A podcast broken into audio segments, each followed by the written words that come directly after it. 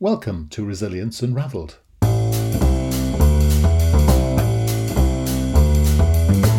Hi, everybody, and welcome to Resilience Unraveled, a podcast that examines all aspects of personal and organisational resilience. A huge, all encompassing subject that covers the ability to thrive in life by harnessing your cognitive, emotional, physiological, and contextual abilities. I share stories from people who have thrived despite remarkable obstacles, as well as highly successful practitioners and experts across a range of topics. And this podcast introduces their amazing stories and expertise, as well as my own reflections, perspectives, strategies, and tips, which come from my own synthesis of themes and trends from wider learning. You can go to qedod.com forward slash extras to access offers, tools, and resources, including free articles and ebooks. For those of you that would be interested in supporting our work and contributing more proactively, you can find our new Patreon page at patreon.com. Then search for Resilience Space Unraveled. So, let's get started.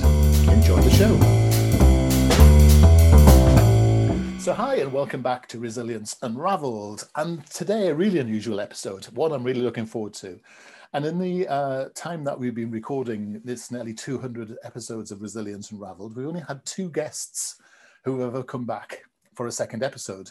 The first one was Patrick Waller, and the second one also happens to be called Patrick, and he's called Patrick Chester. So, hi, Patrick. Lovely to have you back again. Russell, good to see you. Thanks for having me back. Appreciate it. Pleasure. But the interesting thing in particular, whilst Patrick by himself was interesting, no doubt about that, fascinating fascinating episode all about um, addiction and gambling and such like, which was something very different. We've got actually a real star of the show today because we have um, Patrick's wife, Erica Chester. Hi, Erica. Hi, how are you? Nice to meet you. And you. And what's going to be the well, what, what we're going to tackle in this episode is not just the fact that people have gambling and addictions and such, such like and come back from those things, but actually what happens to the family, what happens to the partner, what who are the people who are part of the support network that save the gambler or save the person who has the addiction? Um, but also the cost and the benefits and the results and the rewards for both parties of that so patrick why, why don't you just start by refreshing us a little bit of your story and you know uh, for those of you who hadn't heard the original episode what what what was what was it all about sure yeah and so i you know I, I was a raging gambling addict for starters, as we know, and, and that started early on. You know, probably in my, you know, I would say my late twenties, I just started gambling, and that carried on and progressed. You know, eventually, you know, it started with my friends as a as kind of a fun activity that we would do together. No, I didn't see any problem with it. I grew up around it. I saw it as a kid, and to me, it was always um, portrayed as something that was commonplace, and so I didn't recognize the dangers of it. And so as I as I got into my early 30s and and eventually got married to Erica, you know, when we were um, you know in 2000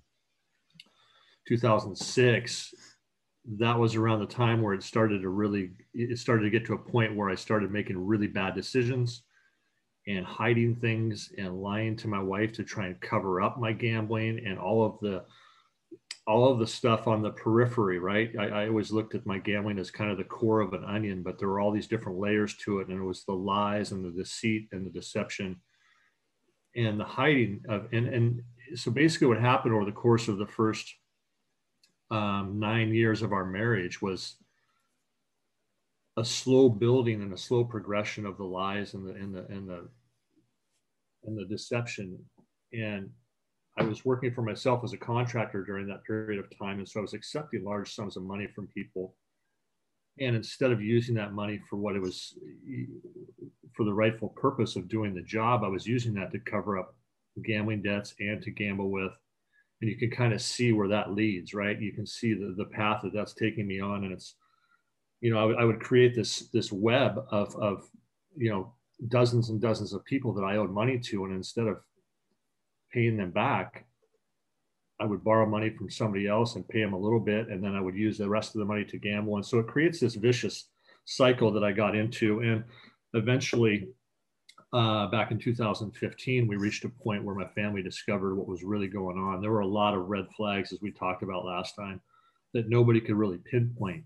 You know, it was hard. Erica didn't really know what was going on. She just knew there were problems, and I'm sure she'll elaborate on that. But nobody could really pinpoint it. But they did. They finally figured it out in 2015 and and got involved. And um, as we talked about last time, arranged an intervention where where we all got together, and there was an interventionist there who was kind of the the moderator, so to speak. You know, and that after that, I ended up going off to treatment, inpatient treatment for a month, and then shortly thereafter, uh, ended up going to jail for four months um, as a result of the crimes I had committed to feed my addiction. You know, and so that was all uh, back in 2015, and so here we are, you know, six years later, and it's um, it's just been a slow, gradual building process from from that point you know forward and you know where we're just each day building on our foundation. And so you know that's kind of where we're at now. And are you clean now would you say? For sure yeah. Right okay so so and and, and just to sort of recap on some of these bits for people that hadn't heard i mean the reason you went to jail is that you were defrauding people you were taking money to feed the gambling addict addict you were habit you were really in that cycle of just one more bet, I'll win it all back. It'll be fine, sort of thing. I'll put everything on the on the highest you know possible risk gamble. Is that is was that right? That's it. The, the mindset of a raging gambling addict, right? We're we're we're not thinking about consequences. We're not thinking about what's what the ramifications of our decision today are going to be two weeks down the road. We're just going to do what we have to do now to feed our addiction because what's going to happen is I'm just going to win all that money back. Some magically, it's just going to happen. Yeah. That's the mind of the addict. I can convince myself of that. Yeah. And so, yes, that's what I was accepting money from people and on the you know on the understanding that that money was going towards a project that they had agreed to to have me do for them but when in fact it was it was going towards my gambling and so yeah that's when i that's how i ended up in jail i was i was um, convicted of theft is what it was. Yeah. And, and, and you're in the grip of gambling. I mean, people think it's, well, you just stop. It's just a choice, isn't it? But it's, it's sort of not, is it? It's not a choice. And that, that's, that's the, the way I even, I even thought about it. You know, why am I doing this? Just stop doing it. You know, but the mind is, it's, the brain is a powerful instrument and in the, the mind of a raging addict, you're not thinking clearly Okay, you're not making rational decisions. And again, like I said a minute ago, you're not thinking about consequences. And it's easy for somebody who isn't in, isn't in that um, doesn't understand or isn't an addict or hasn't been around addiction. It's easier for them to take a step back and say, "Hey, just stop doing it." Yeah, you know, but it's it's it's it's not that easy to the addict. So, and I mean, you know, on the podcast, remember, you know, we talked about people's perceptions of you and you know the degree to which you were, you know, a certain type of person and all that sort of stuff. But you described this one person who stuck by you and, you know, was the was the rock that helped sort of held you down. And didn't you mention a father or a father-in-law or something as well? And and obviously, you know, the most important one who's sitting next to you today. So, you know, they're part of this the story. So Erica, I mean, what's it like being married to an addict? Um, well, it's very interesting. You know, I have learned a lot in these past six years. Um, you know, I I had no idea that it was an addiction that that caused him to do all these horrible things. Um, but no, I have I, I have learned a lot. I really have, and we've grown a lot. Um, I think our you know our communication is better um, we have worked really hard to gain a lot of trust back um, and it's you know it's a it's a daily a, a, daily chore basically and something that i wasn't willing to give up on um, when i learned about how sick he was and the fact that he mm. wanted to get better and i think that was the key point of um, the turning point for me is I couldn't throw in the towel knowing that it was an addiction that was causing him to be so sick um, and not just reckless behavior. Yeah. So often when I talk to couples the one the partner who's not the addict often carries guilt with them or some shame or something along lines. Did you did you have to deal with those sorts of things? Yes. Um, yes. And it's only been up until very recently that I've had I've learned to let a lot of that go. Um, I did a lot of what ifs. What if I asked more questions? What if I investigated more? What if um, what if I didn't believe him when he would tell me these stories? Um, you know, yeah, I, I I dealt with a lot of shame, a lot of guilt, um, a lot of embarrassment. Yeah. You know, I prided myself on being a very independent woman and you know i was in charge of my finances you know up until i got married and somehow i just i i let that go. And so um it took me it, it's taken me a long time to kind of kind of let let that go yeah. okay. So obviously you met this man back in the day and there was something about him that drew you to him because that's mm. how couples get together. Yeah. There was you know the the the cheeky grin the the uh, luxuriant hairstyle. Yeah. who who knows? Uh, um no suspicions then when you first met? None at all? None. none. We had a lot in common. We both loved sports. We both loved being outside. We both loved you know the same things. Um no suspicions whatsoever. There was no no clues no red flags none.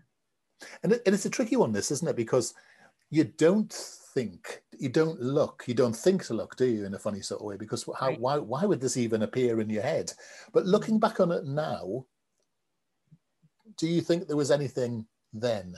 I mean, did he have a bit of an addictive personality even in those days, even not for gambling, as it were? Mm-hmm. There, there were definitely a lot of um, red flags. Looking back on it now, and hindsight's twenty twenty. I wanted to believe him. I wanted to trust him. Yeah. I had no reason not to, and so I think that and i think that's where a lot of the the guilt and shame comes in is I felt duped. I felt he did this to me, you know, and to our family and to the people that I love and care about. And I mean, it, I, yeah, there was a lot of anger in the very beginning, a lot of anger. Um, but yeah, it, it just, there was, there was, there was red flags. And that's where I think that I I missed I missed them.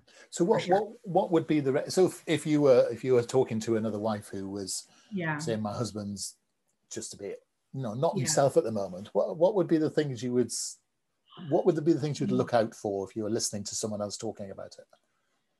You know there were there were times where I would go to the grocery store and use my debit card and it wouldn't work. Uh there were times where and i would always i would call him and he would always i mean that's what addicts do they have their master manipulators and he would have a great story and i believed him and it would always be fixed um and so then there was a lull and then something else would happen right. um and that's where i think a lot of the the if I would have pushed harder, if I would have asked more questions, if I would have basically demanded, you know, better answers or proof of stuff. Um, I, I, back then I, I thought I could have fixed him. You know, hmm. that was my mentality back then. But in retrospect, that that is definitely wasn't no. the case.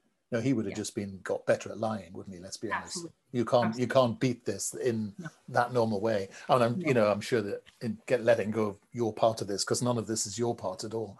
But letting go of that's really important because I, I, think a lot of people who come through this that's the hardest bit, isn't it? So so when he came out to you, well, well let me rephrase that. When when he when he talked about the fact, you know, he when he came clean about the whole thing, what was that like? I mean, did suddenly things fall into place? Oh my God, that explains that that that no really? you know he he never came clean to me that's ah. the that's the thing is he he had sent an email to um, another family member and um, we were living with my parents at the time looking back because we had no place to go because of his gambling addiction. And um, he had reached out to this family member and then they had reached out to my family. And we were on a trip at that point and when we got back from the trip i got a phone call um, from my dad saying you need to come home. We need to talk to you. And um, and it just all unraveled from there. I just I, I was sitting at the kitchen table and he looked at my dad looked at me and said you know we found out that patrick has a, a really severe gambling addiction and we don't know how bad it is um, but we're leaving right now and we're going to meet with an interventionist and i i had no no control over anything. I was basically just put in the car and we were off. Yeah. And so actually this is worse because he you'd found out about it through a third party then uh, through it your dad. yeah yeah. yeah. yeah. So so where do you find your strength to come back from all this then? Mm-hmm. Um my strength honestly our son was five at the at the time that this all happened he's now 12 um my strength through the initial uh, just the initial uh, magnitude of it all. Um, I got my strength from him. I got my strength from my family and my closest friends. Um, and therapy. I jumped right into therapy. I jumped right into going to Gam-Anon meetings. Um, I needed to know why this was happening. I needed yeah. to know, I needed to get the answers and I needed to figure out, you know, one, what part did I play? Two, you know, what what this was about. I mean, I, you know, you hear about drug addiction and um, alcohol addiction. Yeah. I didn't know anything about a gambling addiction. I mean, I knew that it existed, but uh, that was the last thing that I that I suspected. Yeah, it's it's almost a it is almost like a middle class crime, isn't it? Because because it's you know it's very and it's just sort of sort of re- respectable in a funny sort of way, and and when you're walking down the street, you wouldn't notice that. Whereas someone who's slammed would you know they're drunk, aren't they? Okay, so so um so so in the UK we don't have interventions. It's it's not a British thing at all. So so talk me through how an intervention worked and you know what was your part in it. Uh, if you I, can remember. yeah, I can remember. I actually played a very small part, to be honest with you. Um, this was all put in place without my knowing. Um, my uh, my parents and my sister, and I believe Pat's sister and brother-in-law, um, all played a huge part in putting that together. Um, my, I think my dad was the one that found um, the interventionist and did the research. And I mean, it was put together within 24 hours, from my understanding. Um, and it's, I don't know if you've ever seen it on TV, but it's exactly how it is on TV. I mean, we, the family meets with the interventionist the day prior to when you're going to do the intervention. And um, the inform there was a lot of information back and forth. And to be honest with you, I don't remember what was talked about. I don't remember. Um, I, I, remember vague points of sitting through that. Um, I was in complete shock, yeah. and um, it, it, was very, very emotional. Um, but she basically explained um, addiction, uh, what it does to the body, what it does to the brain, and um, told us how the next day was going to play out. And we each had to write a letter to Pat and um, basically saying, you're going to go, or if you don't choose this lifeline, to so to speak, then there's no place for you here. And um, yeah. So it's it like a so it's like a massive ultimatum. Pretty much, yeah. And I I did not talk to him.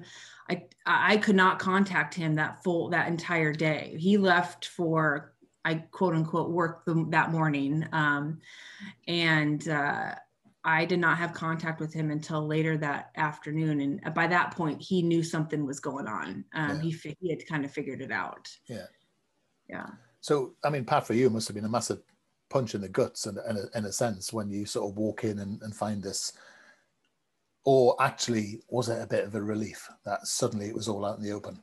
Yeah i mean there was definitely a sense of relief after the first punch in the gut. You, you, mm. you summed it up well. You know you walk into a room you're not expecting to see your entire family sitting there. Um, but as soon as i walked through that door it hit me and i realized what was ha- about to happen. And as i mentioned last time we talked i didn't i was i it was a sense of relief um, because i knew that we were coming to a head here one way or the other it was either I was going to end my life or end up in jail first, or somebody would intervene, which fortunately it was my family that did and and send me to treatment. That's what happened. And I was I was ready for it. Yeah.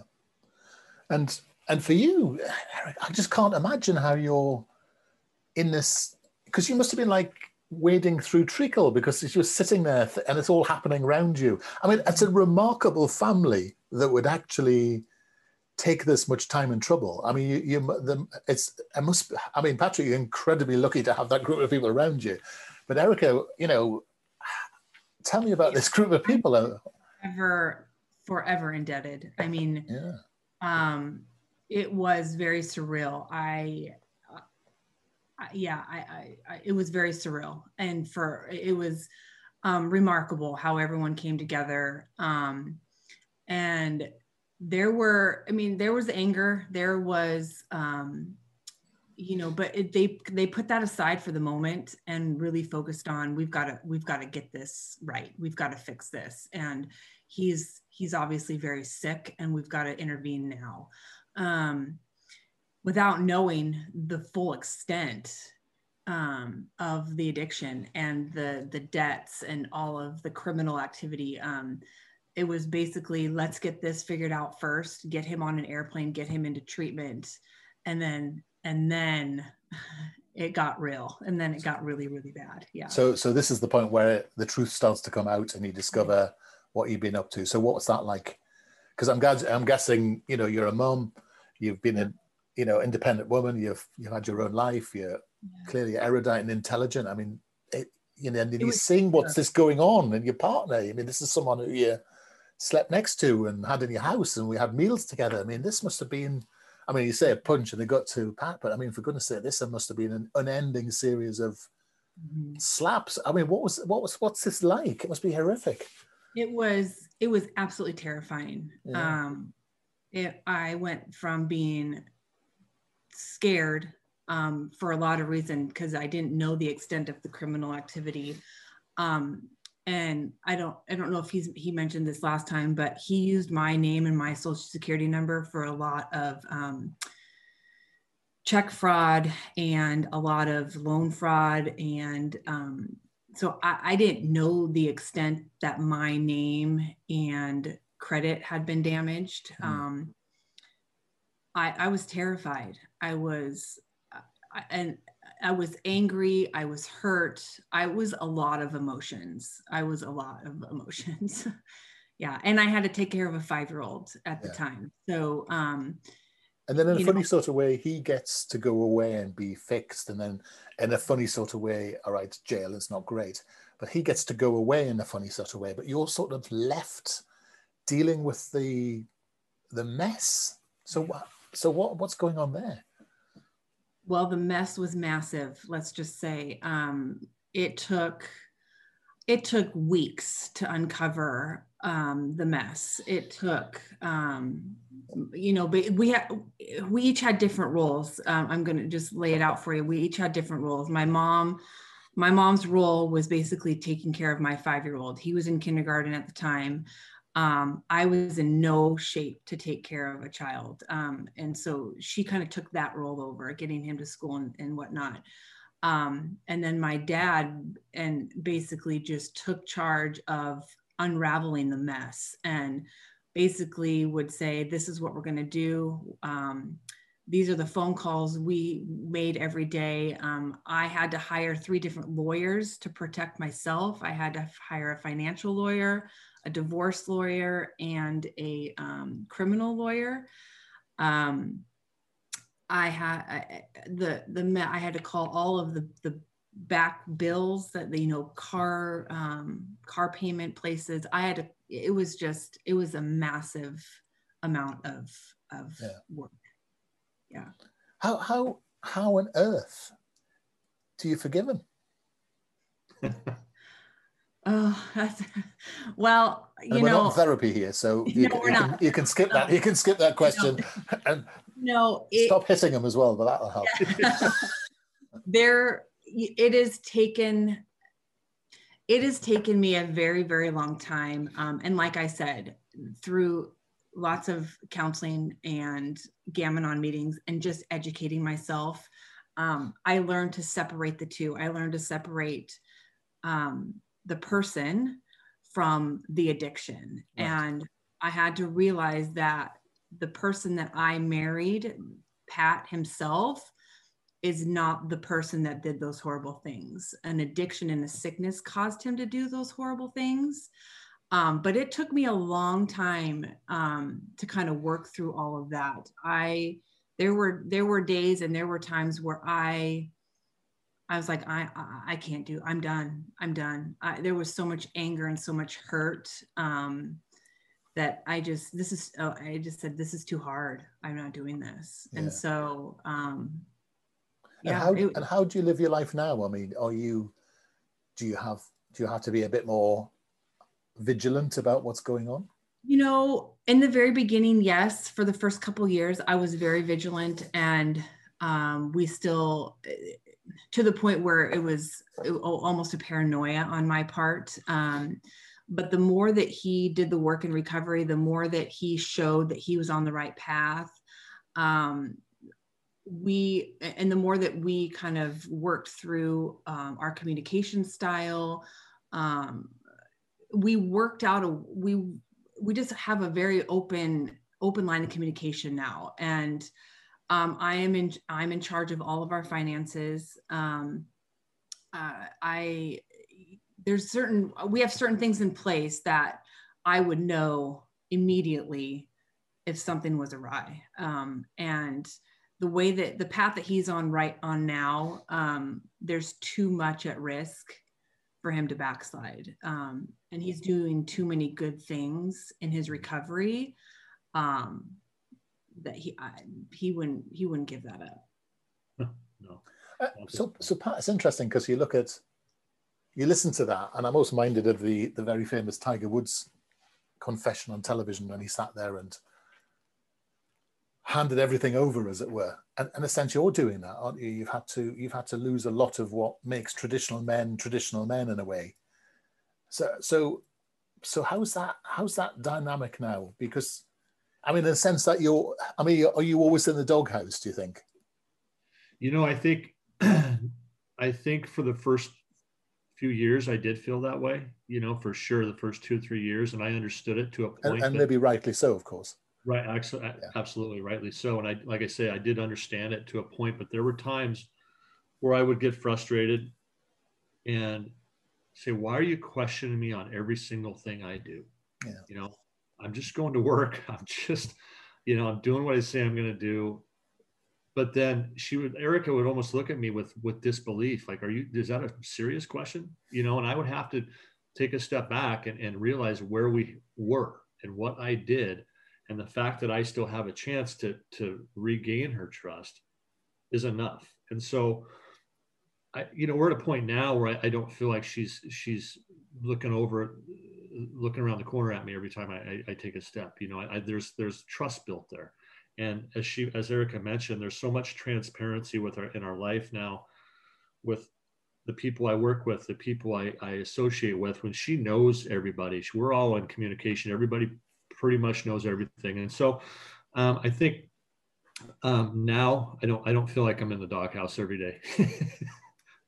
yeah, and because because of course that that builds builds in trouble for the relationship itself if if that inequality can sit there. Erica, a mm-hmm. few times you mentioned Gam-Anon. I, I guess that's gambling anonymous, something like that, is it? It is gambling anonymous. It is for families, um, family or loved ones with um, a family member that's a gambling addict. Yes. Yeah. And, and by the sounds of it, you found going to an organization like that had some value for you, did it? Mm-hmm. Definitely. um, I needed to know that I wasn't the only one going through this. Um, right. And, you know, you listen to other family members uh, of different people sharing their stories, and you're like, okay, I'm not alone. I can relate to these people.